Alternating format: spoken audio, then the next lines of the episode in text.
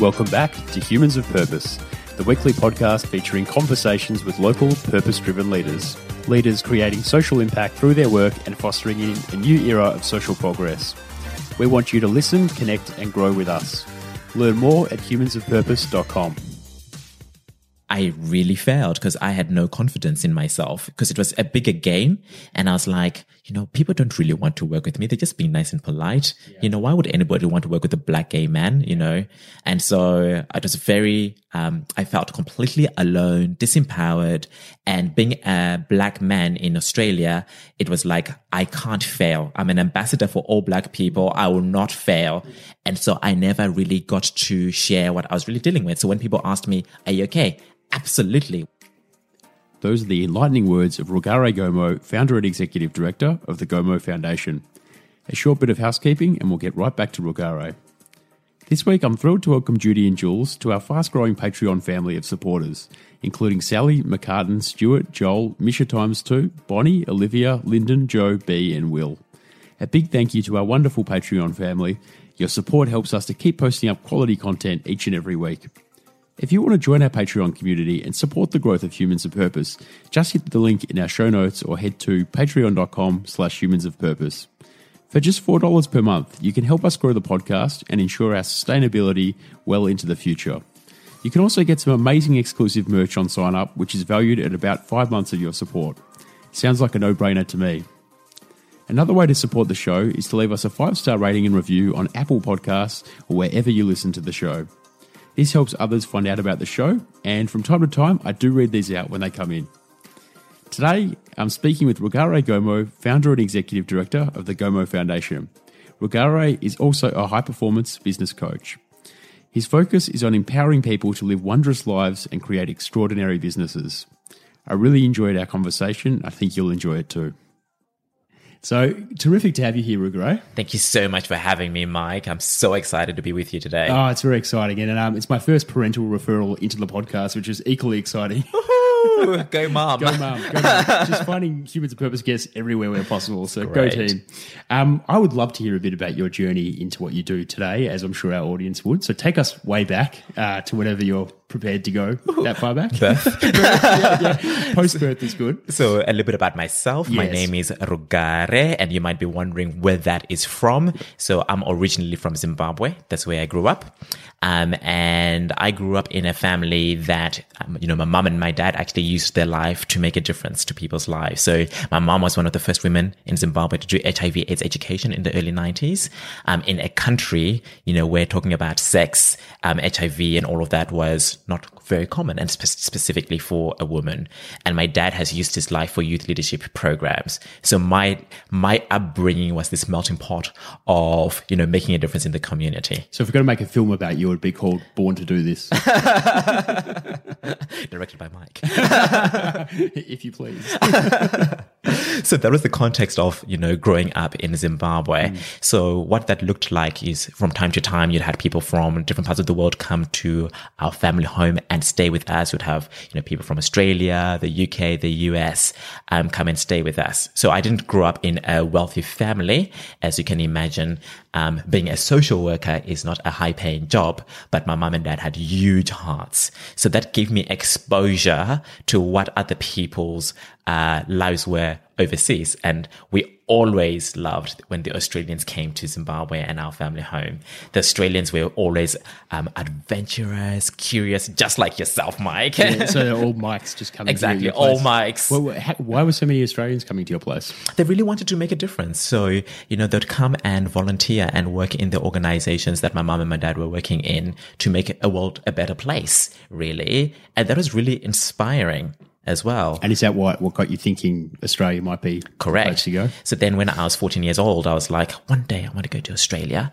Um, and my family would not have been able to afford for me to come to Australia. So, um, in secret, I wrote a letter to one of those volunteers who I had known since I was five years old. And I made a request. I shared a vision of myself. I shared a vision of getting an education in Australia that I would not have had in Zimbabwe. Um, and, you know, for three months, I heard nothing. And I thought, oh my God, I'm in trouble. What is going on? I've Did, had you letter. given up hope at that point? Um, I hadn't given up hope. So every day I was like, Is it going to happen? Is it going to happen? Is it going to happen? And then, Just- of course, I, I picture you just going to the mailbox every day. all the time. You know, being and the first to check it. Where's the mailman? I can see the bike coming down the track, assuming it's the same as you. and I'm surprised my dad never asked any questions like, why am I so curious about what's happening in the Yeah. mail? And then actually, nothing came in the mail. So then one day my dad comes home and he says to me, What's this about you going to Australia? He opened the mail. No, he'd got an email from Andrew. Really? And Andrew had actually sent an email. So we didn't grow up with, we didn't have um, a computer till I was what? I don't know, if it's maybe 15 years old or no, no dedicated internet at all. So it was through my dad's work if we were going to receive any emails. And my Andrew had actually responded to that letter via email and had said, um, uh, why not? And he actually created that, um, he was going to go to different schools. He went to different schools, explained my situation. Um, went to some of the the government schools here in Melbourne, and they said no, they couldn't give me a scholarship. And one of the private schools, Kingswood College in Box Hill South, said, "Why not? We've never had um, a Zimbabwean school." Um, and they gave me a part scholarship. Um, Andrew paid for my school fees, my air ticket, and God. also um, I lived in his place. Wow. Andrew seems like a champion. Extraordinary human What being. kind of human is Andrew?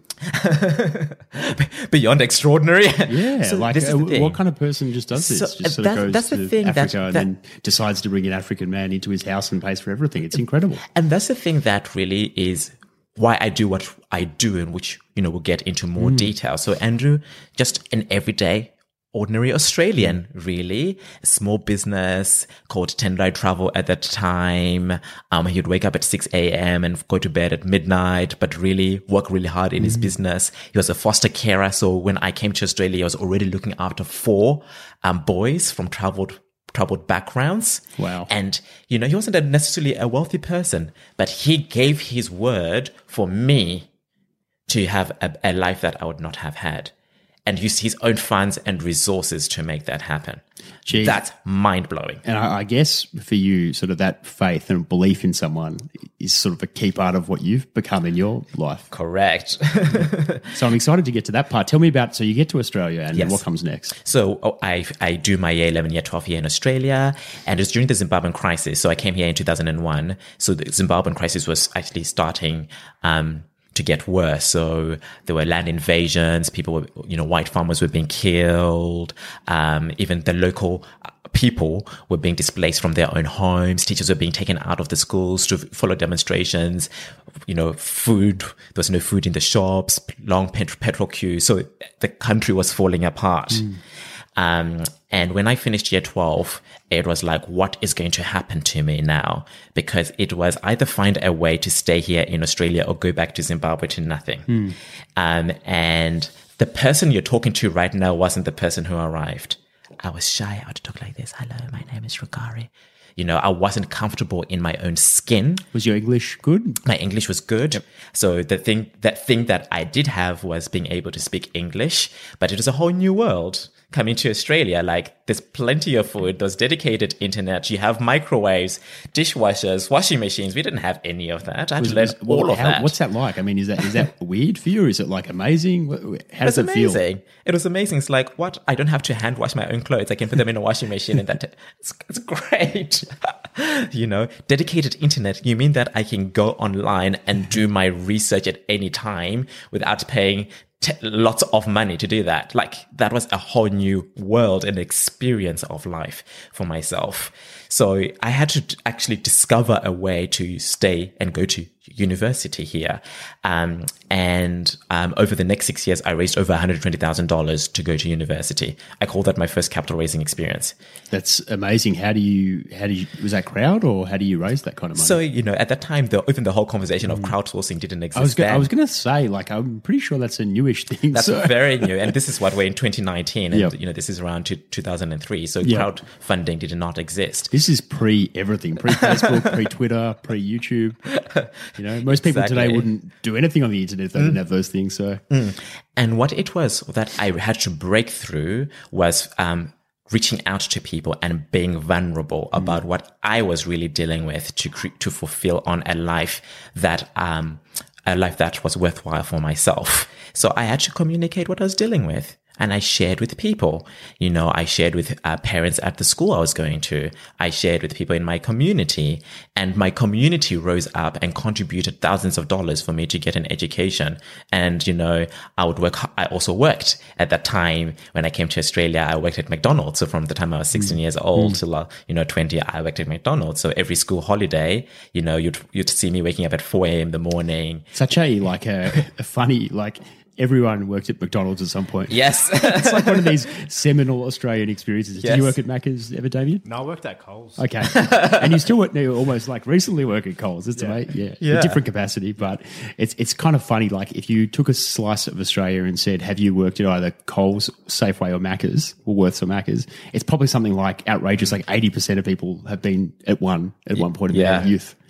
And that was also new for me because in Zimbabwe, you don't work and study at the same time. Because ah. in Zimbabwe, it's highly competitive. At that time, you know, there were only two universities, NUST University, the University of Zimbabwe for the whole country. Mm. So it's highly competitive. So all you do is study. Yeah. And coming to Australia, um, there was this whole world of you study and work at the same time. Yeah, I think it's like it sounds to me like a bit more the Asian countries approach, whereas you know yes. South Korea, like you know you go to school and then you go to post school school, yes, and, you know school for tutors and different subjects, and it's all about the entrance exams. Yes, yeah. And so that's what that was what was ingrained with me. So I had to learn to study and work at the same time. Mm. But for me, I had to work doubly as hard because if I didn't raise my $20,000 a year, I'd be going back to Zimbabwe to nothing. Mm. So that having that vision of getting an education got me outside my limiting beliefs about myself because I had to then connect with people and be vulnerable. And how and did share. you how did you connect with people? So um so when I had somebody who would contribute to me,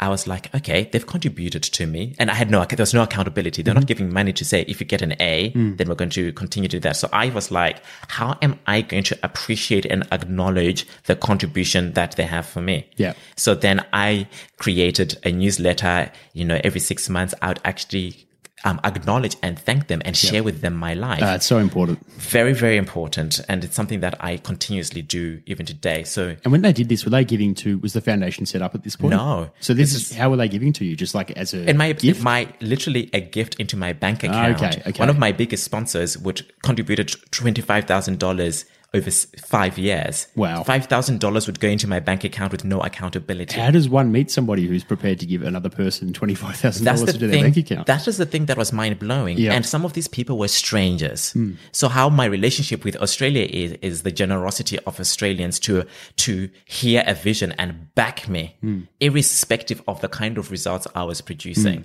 It was overwhelming. That's, that's incredible because I, I was going to sort of ask you about you know, your views on whether Australia is a generous society by and large. And obviously, Andrew, yes, is stands alone as you know a champion who's done great things. But there's debate in our society here about how generous we are. You know, perceptions of generosity. Are we doing enough? We have very low aid that we give, you know, overseas. Mm. Um, what do you think? Um, well, if when I start looking at people at an individual level versus at the government. I, in my view, I believe that Australians are very, very generous. And how this shows up, you know, even just in my foundation, I had, um, my best friend sponsoring a girl. And she wasn't making lots of money at that time, mm. but she supported a whole girl's education in Zimbabwe. You know, $1,200, you know, that she would contribute every, every year. And that's a big amount of money when you're in your, you know, your late twenties. I think the average um, donation uh, by an Australian uh, this year, at least last yes. financial year, according to the tax office, is something like seven hundred uh, dollars. Mm. So that is a lot. I mean, you know, twelve hundred is significant, um, but I think actually it's not bad. I mean, that Australians are actually on average giving that amount. Yes. It might be maybe they want a deduction. Everyone's got some purpose behind it. Yes. But to choose to give to an individual is interesting to me because there's no obvious other incentive other than mm. to help that individual. And when you lack the transparency and accountability, it's just sort of saying like, maybe it is a very Australian thing to say that person right there, that they seem amazing and lovely. I'm going to back them in to succeed. Yes. And I think, you know, part of the Australian culture is, you know, having a fair go. Yeah. you know, and though it might not necessarily translate at a government level, like on an everyday basis, when people are connecting, like when you're with your mates and you hear that the, you need something, you, you know, you're there to support. There's a really strong community. Mm. And that's one of the things that I also find be here being in Australia. You know, I've got Italian friends, Jewish friends, Greek friends, and the strength of the community, you know, and to back each other in the community yeah. is really, really strong. It's a, I mean, I think it helps us that we're a migrant nation very yes. much. You know, it's sort of like um, what America might have been in the 1800s. Uh, yes. It's you know what is it 150 years old or something mm. Australia. It's not. It's just not that old. So it's kind of fun that um, migrants help each other and minority groups help each other mm. because we all remember very closely the experience of being a migrant. We're all strangers to the land unless yes. you're an Aboriginal person. You came here by boat at some point. Um, and we we respect the humble beginnings and the and the fair go story to make your own life. Mm. That could be part of it. Correct. And you know, you're talking about the conversation of generosity. Yep. I think Australians are generous, but and what the conversation is is where should we be using the money for? Yeah. Like that's I think that's where what is very unclear. That's where most of the debate is as well. For sure. Which social issue do we address and how? Correct. So take me to university. You chose to do law. So yes, so I did an arts law degree, mm-hmm. um, and that was really hard. In short, I was like, what did I get myself into? but the vision really there was, you know, a law degree is something. It's a toolkit you know, for opportunities. And mm. that has, that has actually really has translated in other areas of my life. So, you know, um, it was the opportunity to make social good, social difference. Um, that's how I saw it then when I started. Mm. It wasn't necessarily what you get trained in when you go to law school. Yep, yep, yep. um, or when you start practicing at the beginning. Yep. And of course, you discover a fair bit about self during your university experience too. Ex- exactly. So I loved it. It was a great experience actually being able to learn how to think, um, rational arguments, um, being able to respect other people's points of view. And that is something that I have with me for the rest of my life. You know, so I have that toolkit to really be a, a great, a great at analyzing. So that gives me in good stead as well. You know, as a high performance coach and as the founder of the Gomo Foundation, mm. you know, I'm able to go through things logically as well and, you know, state my case for action for the difference we want to make. So, and is it during university that you decide that you're going to set up the Gomo Foundation? No, this was actually then many years later. So the Gomo Foundation, so in, at university, helping other people didn't even show up for me. Mm-hmm. I was in survival. So yeah. I was Let's completely, just not sink. That's that, the main that thing. was, I, I was like, I had to first finish my university. Mm. It was hard. It's mm. like, you know, you're working already maybe 16 hour day mm. sometimes, and then you're going to university class, class, mm. classes, you need to be present. So the last thing that was on my mind was helping others. It was really getting, surviving and getting through this you know, was the first thing.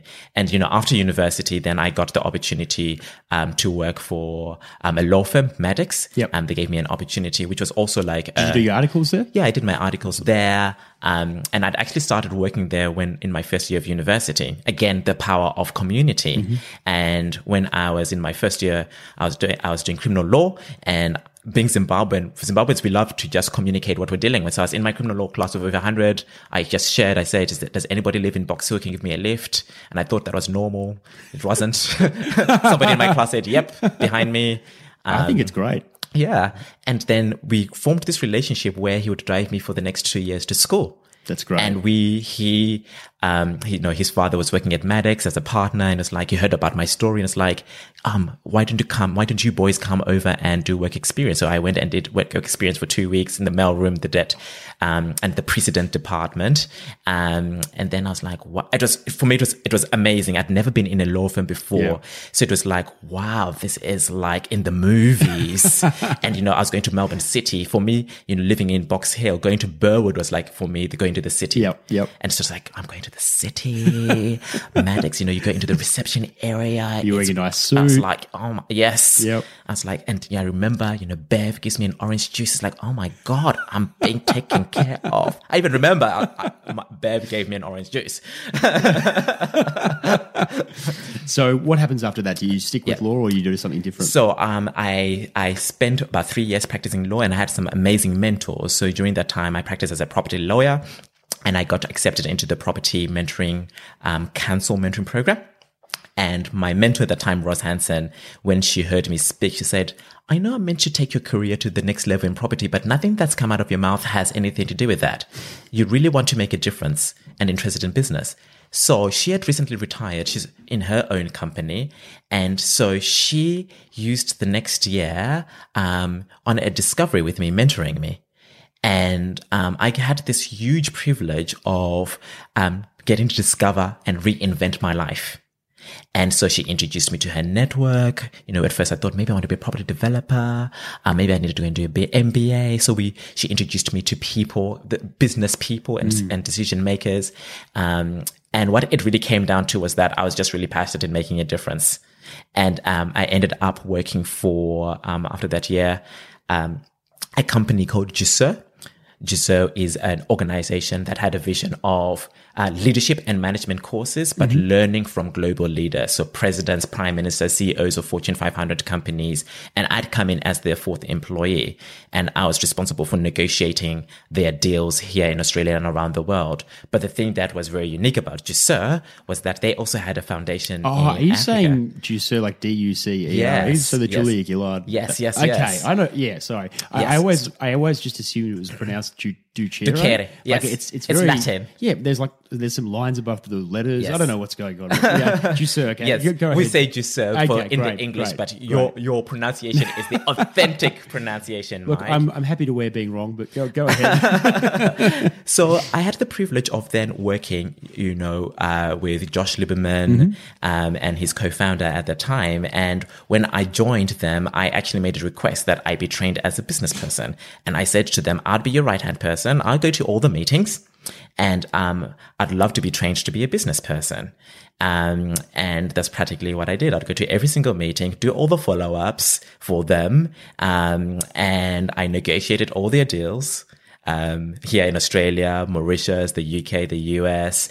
And that's how I learned to be a business person literally side by side seeing what they did, the things that worked and the things that didn't work mm. as well.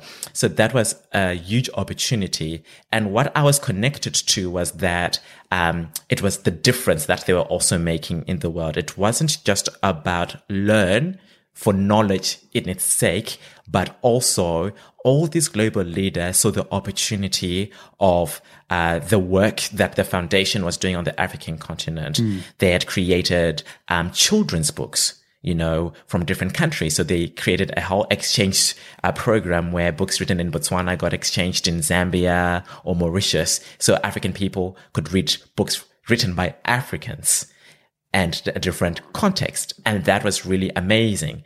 You know, you, you're listening to me speak and how I grew up is I grew up reading books from Shakespeare, Charles Dickens, you know, Jane Austen mm. books. So, um, and very few of my own, um, native books whatsoever. So this was really inspiring of the work being able to capture, um, our stories and then circulate them through the world. And that's what had me connected to that. And so for me, it was business and social good and social impact mixed together. I get that completely. So that's where you hit the point of it's doing business with a clear purpose. Correct. That has social good in it. And so it feels to me like those mentoring experiences where you're the mentee must have really shaped your view of that mentor mentee relationship. And you start to think, can I you know, be that person to give that, you know, empowerment and wisdom and whatnot. Correct. And, you know, many people go out in the world saying, I'm self made. You know, yes, I have, I do have success in my life, but I'm not self made. The person you're talking to is, I'm channeling hundreds and hundreds of people from the moment of my mom and my dad themselves, the values that they brought me up with. I'm channeling Andrew right now. I'm channeling Roz Hansen, you know, people who were willing to interrupt the trajectory of my life and have straight conversation and have my back you know, that has me be talking to you today. Because if that hadn't happened, the person that arrived in Australia was shy, quiet, not comfortable in his own skin, discovering his sexuality. Yeah, well, so you you you also mentioned before our um, we started that you had a bit to work through yourself. So yes. what's what was that like? Sort of the, the university story of uh, realizing your sexuality and um, becoming a bit more into your own skin. Take us through that. Yes. So you know, I grew up in a Christian family, and and and also growing up in Zimbabwe, there wasn't a I didn't have a conversation of being gay. So I knew I was different, but I didn't have language for it for myself. And then, um, uh, in 2005, I remember when I'd come back from France. It was weird. When I was in France, um, men just kept on approaching me on the streets and wanting to go out on dates with me. And I'm like, what the is going on here? Like, is it, do, am I walking with the sign that I'm, I'm gay? What's going on? Because nobody would come and approach me in Australia. Nobody was approaching me in, in, in Zimbabwe. So I was like, okay, I'm going to, I'm going to explore that for myself when I get back to Australia. And I did. and part of the, the struggle was that if I were to choose that I was gay, then I'd have to question every single value that I'd been brought up with. Hmm. And that was really scary. because of the traditional kind of family Christian Correct. Zimbabwean values. Yes. Yep. And you know, the values that I'd been raised with was the thing that kept me safe. So if I'm to question the values that I have, what I don't know what's going to be on the other side, it's the unknown. Hmm. And that's very human. You know, when we question something and we don't know something, we say it's too hard. We'll do that later. Yeah. You know, but I had reached crossroads where it was like I was I was forced to confront my sexuality. And I had no choice because people kept on approaching me, wanted to go out on dates with me. it's a great way to confront your sexuality. And so was that once you're able to come to terms and I guess integrate that into your full person, Yes, is does that kind of enable you to be a better Rugare in all ways? completely. I'm free. Yeah. So even like the integration itself, you know, my best friend and I, Jess, when I came back t- from from France, um, and I remember sharing with her, I'm gay, and then she's like, I'm a lesbian, and we were like, we had no no idea. And I remember when I met her on my first day of school, I was like, she was, you know, she was the one raising her hands, and she had great ideas. I'm like. "Sh- That's a smart woman. That's a woman I'm going to get married to. Um, well, I, I call her my most successful relationship. We're not married, but she's my best friend. Um, and then I discovered that really the commu- my all my friends were gay, and I had no idea. It was this whole blind spot for myself that I actually, you know, Did they know that they were gay? yeah, they did know because I remember Yeah. when I came back from France, one of my friends was like, "Oh, and by the way, um, uh, we've broken up. I've broken up with that girl," and I'm like, "What are you talking about?" First, I didn't know you're in a relationship. I didn't even know you're a lesbian. Yeah, yeah. And it's like, what? My my entire world completely altered. It's fascinating. It's absolutely fascinating. Um, it, it says something to us about like how when we are just who we are in our essence, even we can not know things, but attract a certain type of um, friendship group or Yes. crowd who maybe don't even know themselves, Yes. but together, you know, that's human dynamics. We just learn so much from each other in our own growth trajectory. So, t- tell me about high performance coaching, and because I mean, when I when I look at you, uh, I originally like was thinking, okay, Gomo Foundation, get it. High performance coach, wow, how does that fit in? and you said something before that I thought was really cool about you know unifying purpose. Yes. So, you know, what I exist for is that I exist to empower and enable people to live a wondrous life. You know, being able to discover my purpose was also another journey in itself. You know, when I started in business, I failed badly, nearly went bankrupt. Um, it was the rat race of, you know, make lots of money, just make it, work hard, make money. And it was very unfulfilling. Um, and there was no framework for decision making. Are you talking about cons- uh, in your coaching business? Yeah, it was my consult. It was actually started off as a consulting Okay. business. So you know, when I went out in business, the 1st thing I did was create a consulting business, and actually I was negotiating deals on behalf of other companies. Um, and because I was good at that. Yep. And however. I really failed because I had no confidence in myself because it was a bigger game. Yeah. And I was like, you know, people don't really want to work with me. They're just being nice and polite. Yeah. You know, why would anybody want to work with a black gay man? Yeah. You know? And so I was very, um, I felt completely alone, disempowered. And being a black man in Australia, it was like, I can't fail. I'm an ambassador for all black people. I will not fail. Yeah. And so I never really got to share what I was really dealing with. So when people asked me, are you okay? Absolutely. What did you get up to do? Oh, I went to this meeting and that meeting and that meeting You felt like you had to be perfect all the time. all the time. There was no room or space for any cracks or any failure. I can relate to that in some ways. I, I think sometimes, um, as the only Jew in a room, Yes. I feel a similar pressure. Maybe it's like less skin obvious, but you know, like or Yes. by look, Yeah. But uh, it's the same. You know, you, you feel like sometimes you have the weight of your people or your ethnicity on your shoulders. Correct. Yeah. And you know, inside of the conversations that we're even having today about, you know, Sudanese gangs mm. or Oh, the yeah. refugees, and there's that context. And for myself, I was living in the stories of what Australian society were talking about, mm. but which were not my own stories. So I had no freedom to be me. Mm. And that me not being free to be me destroyed my business and my opportunities. Ah, it's, it's it's it's such a. I mean, it's it's an important growth journey. So I, I shouldn't say it's a shame, but it sort of hurts in the heart a Mm. it, little bit. it doesn't hurt it? and Yeah. I came back a million times stronger. That's why, you know, just even talking to you, like, You're popping out of your skin all the time. Okay, Yes. you know, Rugare, you are like I've only known you for like an hour, but you are a very, very dynamic individual. Uh, you're just bubbling with energy and enthusiasm. if I could, if, if, if this was a video, you'd see me dancing right now as I'm having, talking to you, all of you right now. but that's, and the reason for that is because I know what it was like not being free. Yep.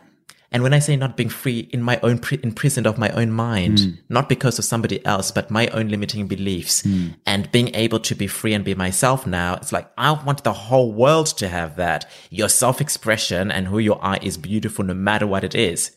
And every human being has something beautiful to offer. That's such a good note to jump into our Humans of Purpose Plus segment, our Yes. deep dive. So let's do that because you started talking about self, and uh, there's a lot that we can uh, talk about here. So uh, this is the segment where I talk to you about a couple of our deeper things, a bit, a bit more about your character, your point of view, and sort of how you live your life. So I'll fire away and uh, take your time in answering if you need, but I suspect you won't need that. Let's discover. Let's find out. So, what is your morning and evening routine? My morning routine. So, um, my mornings are my own. so the, so as I said, I exist to empower and enable people to live a wondrous life. So my entire life is typically spent with people. So my mornings are mine and my, I've created with my partner, please, you know, um, don't talk to me in the mornings. I actually I'm going to borrow that if that's okay. Yes. I love that. Literally, I'll wake up in the morning, I'll have my shower, dry myself off, you know, have a leisurely breakfast, have, have my beautiful cup of tea, read, um, um, and I learn and train myself. So it's my time to nourish myself. The mornings are mine and I'm unapologetic for that. So, w- that. when is there like a certain cutoff point at which your partner can start speaking to you? Or Yes. yeah. What, what time? You're just going to say because like what if like the toast is burning or something, or, you know, something comes up. So everything, so everything is actually scheduled. So I, I schedule in my entire year, year in advance. So everything is actually scheduled in my calendar. Ah, okay. Uh, so, um, and I'm about to do my 2020 planning. So when it is time for me to leave, then of course I'll spend my t- time with my partner, um, create our day together, Yep. you know, give him a kiss Yep. and then I leave. Yep. But before that, it's my time to nourish myself. And I had to clearly communicate that with my partner because Yes. it's not, you know, it can be really offensive. Yeah, you I, I can I can understand it though. I mean, I think it's great that you can be that comfortable to communicate it. And he completely gets it. And my partner loves me so much. The moment I wake up, he wants to, you know, he watches me brush my teeth and spend time with me, you know, and it's really, really beautiful. And I say to him, that's really, really annoying because when you're there, I can't, I can't even have my own thoughts because you're there. and so we've created, he, he's amazing that he's created this space to allow me to nourish myself first thing in the morning because after the morning, then my job is to nourish everybody else. Absolutely. And what does the night nighttime wind down look like? So the night down, wine dine. Um, so when I get home, Brad, he loves cooking dinner. So we have dinner together and typically we have a glass of wine and we celebrate and we just to get to, um, appreciate our day. So I spent the time. So it's very intentional and I get into his world. What was your day like? What did you break through? What are your breakdowns? And just really be present for him and him alone. And there's nothing that gets in the way of that. It's beautiful. Yes. And you, do you go to bed early or late or? Um, de- depends. Some sometimes you know this this next this three months I've been going to bed really late, mm-hmm. so this is my busiest month of the year. Sure. Um, but then I have routines. For example, on Sundays is my time to nourish myself. So I you could typically find me watching Netflix on Sundays and mm-hmm. sleeping. To, to ensure that I also um, uh, recuperate from the weeks. Excellent. So, what's the best thing that you've added into your life or routine in the past six months? Like something new that's kind of made a bit of a difference for you? Wow, that's a a great question. So one of the things that I really, I love reading. I love learning. You know, I'm, I'm like you. I love, love, love, love You're a learning. curiosity junkie. Correct. And so the thing that, you know, when, when you do live a life where you want to be of service of others, it's very easy, um, that when anybody asks for something to just do things for them. So the, the two things that I've added in my life that make a difference. So spending time reading and so expanding my life and then also spending time talking to my family. So I don't have any blood family in Australia. My immediate family live in New York and South Africa. So in the mornings, you know, it's normal for me to video call my sister or, you know, this morning I talked to my brother in New York while he was walking his dog, Chewy. So spending time with my, Oh, my parents' family. dog's called Chewy. Oh, there you That's go. amazing. what kind of dog is it? I have no idea. Okay, it doesn't matter. I, am terrible with dog types. Sorry for cutting you off there. That's just very exciting. Yes, but that's important. My family is important Yeah. to me, and you know, for 18 years I've not been with them, so nourishing my my relationship with my family, who have given and allowed me to thrive and grow, is critical for me. That's beautiful. Um, do you have a book recommendation? One book that everyone should read? Oh, gosh, there's so many books. There's so many, but if you had to pick one and you only could pick one and your life sort of depended on it, Your life. I can't make it any more dramatic than that. That's but a book where your life. a different way that this is often asked is if you could only gift one book to someone, what would it be? So many because there's so many different contexts, Mike. Okay, why don't we? Can we? Can I? Can I? I'll can I? I'll share the book. Sure. A book, but I'll create a context. yeah, for it. sure. That's fine. Um, a book that I recently just love is called Extreme Ownership. Oh, excellent. That Excellent choice. is amazing. That's the Jocko Willink book. Yes. Yep. What I love about it is that you get to live life on your terms. Like Hmm. you're responsible for everything that shows up around you. And so there's no blame, fault inside of living life. Yeah. So you get to be wholly responsible for Yeah. life. And what I love about that is that, you know, when I live empowering. my life, it's really empowering that you, I get to be the author and the creator of my life. I get to be responsible to how I respond to things in life, not at the effect of things. Life is going to happen. You know, sometimes you're going to have friends who may have cancer, but who are you going to be about that? Mm. Who, who are you going to show up as in that situation? Yeah. Yeah. It's not like life is not out to get you, but you can, you have a say on who you're going to be. That's very well said. Is there a quote or, or expression that you try to live by? Um, without integrity, nothing works. That's great. so Is that your own? it is definitely not my own. Um, so there is a program called, uh, a landmark Yep. and there's an extraordinary uh, the, the founder of landmark werner erhard created the technology of what it is to live a, a magical life as human beings and unleashing the human being potential and one of the tools that he created was the whole world of integrity living from agreements Hmm. and you know integrity is a foundation for really workability so for example you know mike we came here 30 minutes early so we were free to be. Well, I, I assumed you'd be 30 minutes late like everyone else. So I, I was just waltzed in my gym gear.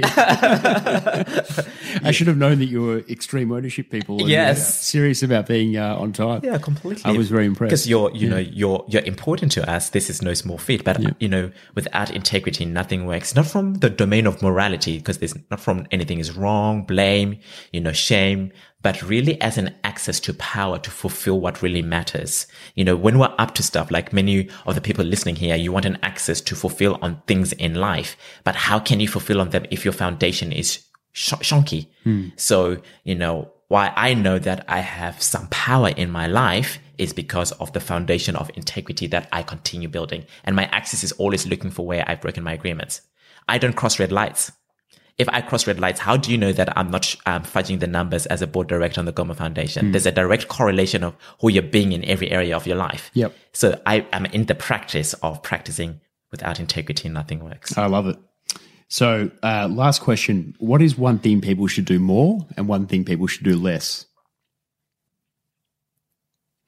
one thing people should do more is um, nourishing themselves. That's definitely. I, I work with many clients, and the thing that I find is that we're so busy trying to get somewhere, directionless, and then we don't actually nourish ourselves. And if we look at the world today, and particularly in the Western world, the number of incidences of mental health issues, hmm. it's horrifying. Do you think a lot of that is because we don't nourish ourselves? It's definitely a key factor. Completely. Like I'll have clients, you know, who have uh, multi-million dollar businesses and they'll tell me they're working 18 hour days. And when I really discover what they really want, it's like, I want to get spend time with my wife and my child. Hmm. And I don't know how to hmm. actually create that. And so I come and interrupt that. And, you know, sometimes the wives were like, thank you so much. If that had gone on for another year, I'd have divorced them. So it's like, there isn't willing to really nourish ourselves and the things that are really important to us. Hmm. We, st- we are in a world of, I need to do more to prove something. Yeah. For me, I don't live my life proving anything to anybody. Hmm. So that's one of the things to do more, nourishing mm-hmm. yourself. To do less, um, I think it's like the opposite. There's nothing to prove to anybody. Don't don't get caught up in trying to prove anything to anybody. Really. That's where we get so disempowered in living life. You know, I need to be this person to to to make my mom and my dad happy. I need to be this person if I'm going to need to make a hundred thousand dollars or you know a million dollar million dollar business. So I think trying living in the world of trying to be something you're not is something we should really stop doing. It's a wonderful answer. So I want to jump back to talking about the Gomo Foundation, um, what it does, its purpose, its journey. Tell me everything. Great. So as you know, I mentioned in this conversation is that I got an opportunity to have an education and actually create a life that I would never have ever dreamed and imagined of. And so for myself, it's like, why should I be the only one to get this opportunity? What would the world be like if we're able to provide opportunities to many other people? And so, um, uh, six years ago, I created the Gomo Foundation and Gomo means mountain in my local language. And, you know, the acronym is giving others more opportunities. Um, and our, our vision is providing opportunities to girls in Africa so that they get an education that they would not otherwise have had so that they can live their full potential. That's what Gomo exists for. And we focus on girls because in many African countries, girls are the ones who don't get the opportunity to get an education. And what we do know is educating girls educates, transforms communities. Yes, and I think I have heard that um, the difference between funding a girl's education and a guy's that a, a girl will go out and provide for herself, her family, and the community and the friends, and the the ripple effect will be much stronger than if you fund a male who might have already, you know, been doing that kind of education work themselves. And when men get money, they tend to spend it on themselves. Yes. And On their that's, vices. we can all see and that. all three of us have vices. absolutely. Absolutely. you know, and you know, just to share a story, um, one of the our the girls we sponsor, Cecilia, extraordinary, and you know, I was in my late twenties and I was approached by Cross Read Investment, a subsidiary of the Red Cross in Zimbabwe, and they'd shared the story of Cecilia, and she had the top marks in Zimbabwe, like ninety nine point nine nine, as you have it here in Australia, um, and she was literally living on food handouts on a farm and had a place at the University of Zimbabwe, but couldn't afford to go to to university. And when they asked me if we could sponsor her, I was like, my, my head was like, I have no money, and I said. Absolutely. Got, I came come back to Australia and share her story, and two people supported her for her entire education. Hmm. Now, this is what she says. She says, "Thank you so much. I used to think that I was inferior. Now I know that I'm not inferior and I can tell and share with other girls in my, my situ, in my position that they too can make it. They too can have a life. Th- This is like um, magnetic, incredible stuff that you're doing. Um, do you think your passion will ever shift to another area? Because it sort of seems like this, this flame burns very bright in you. Yes. It's something I'm, you know, I, I use my life for this. You know, my sister's the first female in my entire family to go to university. She's got three degrees working at Deloitte and Touche in Johannesburg. You know, my, my mum was denied, a, she didn't get the opportunity to go to university and my grandmother was denied an opportunity to get an education. And my grandmother thought, everybody thought she was bewitched because she had polio. And if she, and when people talk about my, my grandmother, they say that if only she had an education, she would have been a mm. community communicator. And that's the conversation that's there when you really listen in communities around the world. They're like, if only I'm, I'm not an if only. It's like we're making this happen. Yeah, and so I mean, look, uh, any doubt that I might have had before that you might change tack is now gone. I understand, understand the motivations and the story, and, Yes. and the power of that conviction in you. So that's a very beautiful thing. Mm. I'm curious how you divide your day up because you've got you're a high performance coach, so I'd love to hear a bit about that. Yes. but then also running the foundation. Like, how do you cram all of that into one day? So um, scheduling. So lots of team. So I don't do anything alone. As mm-hmm. I mentioned at the earlier on in this in this podcast, is that I'm not. I don't do. I'm not self-made. I have huge communities backing me in everything. Like even right now, Damien, my right hand person, is here with us. Say hi, Damien. I love that you brought Damien. I think it's it's so good. Say hi, Damien. Hello. That's all we can Thank you get for out having him. me. I don't do anything alone. You're the first person to bring like a staff member to the podcast. I, saw, I Yes. thought it was awesome. So actually, one time someone brought their son, and the, the son was like wanted to learn about podcasting, and that was really cool. But you're the first person to like. I thought that was really special, actually, that you brought somebody because you obviously wanted to share and teach, and you know that's what you're all about. Yes. So, And that's my entire life. Like Yep. I'll- just to share today. So today, when, you know, I woke up this morning, I had, I call with my committed listener. So I too have a committed listener Mm. because I'm human. So the things that when I'm dealing with somebody, something, they are the person who listens to me bigger than I listen to myself. Mm. So that's how I start my Monday mornings. And then, um, I'm in Collingwood today with a meeting with one girl. One girl is an extraordinary not-for-profit oh as yeah, well. Sarah was on the podcast a few weeks ago. Oh, yes, Yeah, I was yeah. at Sarah Island today this she's a, morning. she's an alumni. Uh, There you go. Yeah, yeah. She's extraordinary, and Oh, we love one girl. We you just love the collaborate? work. Um, we're in that conversation right now. Terrific. It's, so for us, partnerships and community are important. And Mm. I brought my CEO, Joe McConnell, along Mm-hmm, for that, you know. And then after that, we, I was with my client, um, a major company, and we're creating, reinventing the company. So this afternoon, then we're looking at their strategic roadmap, you know, for the next five years. And then today I'm here. So Mm-hmm, And I see, you know, I also follow you on LinkedIn and see that you do some more, you do like a fair bit of speaking. Yes. You're, you're out at events, and I mean, it, it looks like just a terrific portfolio life. It is a portfolio life. I'm discovering this whole uh, thing called portfolio life, but and I work hard. I think it just means you do a lot of different things really yes, well. yes, but I do it with team. Yep. So and be- behind every part, there's a team. Yeah. So I'm about to launch my global leaders roundtable for my clients on Wednesday, and Carol Jabu, who is my right hand lady for that, is the one. You know, she has a, a, a daughter, a young daughter, and you know when when she had a child, she was. It's hard to get a job being a mother. And I was like, not on my watch. We're going to make it work and you're going to have everything. And she's the leader in that domain. So everything that you may see, there's already a whole group of people who are connected to my vision and my values Yep. as well. So I like the, the use of wondrous in your purpose statement. I think that's excellent. Yes. And so for her, that's important. Hmm. So Julia, you know, she's a year old and she gets to be on our calls. And sometimes I might work at 8 p.m. to make it all work. So we work hard inside of our vision and put things in place because people are counting on us to be our word.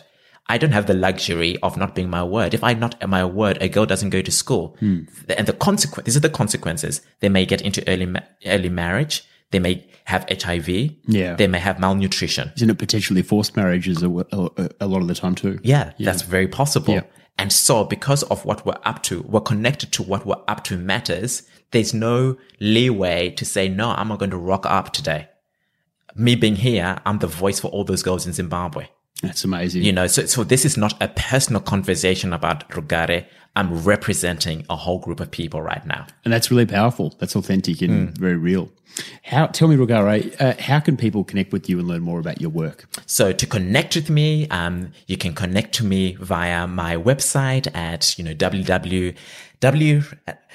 I don't even know what my website is, dot .rugaregomo.com or also through the Gomo Foundation. So the, the multiple ways to connect with me, the Gomo Foundation, you can connect with me that way, um, or through my personal website as well. And you're on LinkedIn as well. I'm on LinkedIn and also at Facebook. So the, the, the ways you can connect with me are LinkedIn, Facebook, Insta, and of course through my website. Terrific. Well, thank you so much for coming on today. And welcome. It's been awesome having you and Damien. Thank you so much for having us. Pleasure. Thanks for the privilege. Pleasure. If you enjoyed this episode, make sure you hit the subscribe button in your podcast player or the link in today's episode notes. Why not share the podcast with your networks? After all, 62% of our subscribers come from word of mouth recommendations and social shares. You could also leave us a five star review and some kind words in the iTunes store. If you love what we do each week and want to support the show, you should join our growing community of Patreon supporters or consider becoming a show sponsor. To learn more about all of that, just head to humansofpurpose.com.